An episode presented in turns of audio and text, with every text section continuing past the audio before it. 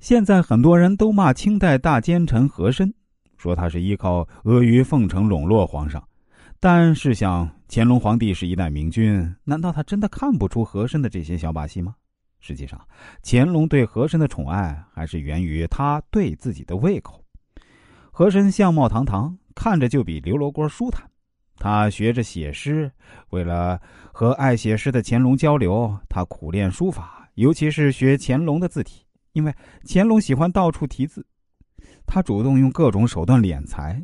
因为乾隆要过生日讲排场，他能迎合乾隆的各种喜好，让乾隆也离不开他。企业里如果有这样的员工，试问哪个领导不喜欢？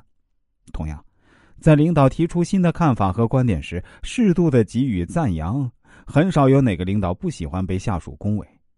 这是由领导超乎一般人的强烈的自我价值肯定愿望所决定的。所以啊，赞美领导，让其有更好的心情去工作。让其去感染周围和下属的同事，于人于己都是一桩好事。当然，投其所好的前提，必须要先了解领导的生活习惯、处事作风，然后才能做到让领导欢心。否则，处理不当，不仅会适得其反，起不到取悦领导的结果，还会被其他同事认为是在巴结上司、拍马屁，结果背上骂名。另外，投其所好也要有个度。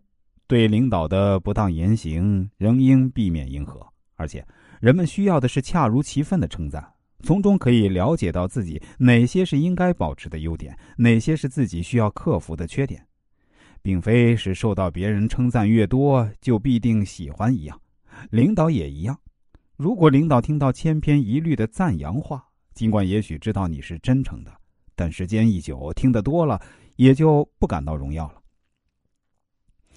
心理学上有一种得失效应，意思是指人们喜欢那些对自己的喜欢显得不断增加的人，而不喜欢那些对自己的喜欢显得不断减少的人。所以啊，老生常谈的赞扬话不仅不能增值，反而会贬值。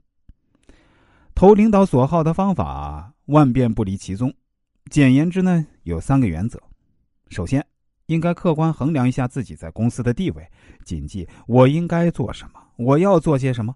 发现自己的长处，然后尽量在这方面发挥。其次，无论何时何地，都要尽量帮助上司分忧解难，多考虑领导最需要什么资料，怎样可以帮助他，尽自己所能把事情做好。另外，在领导需要的时机呢，说合适的话，做合适的事儿。职场达人在总结职场生存规则的时候啊，将上司的喜好有时高于制度和事实的巴结也是一种沟通的技巧，这两条列为首位，就是因为他们深谙投领导所好是职场生存最稳固、职场升迁最简洁的办法。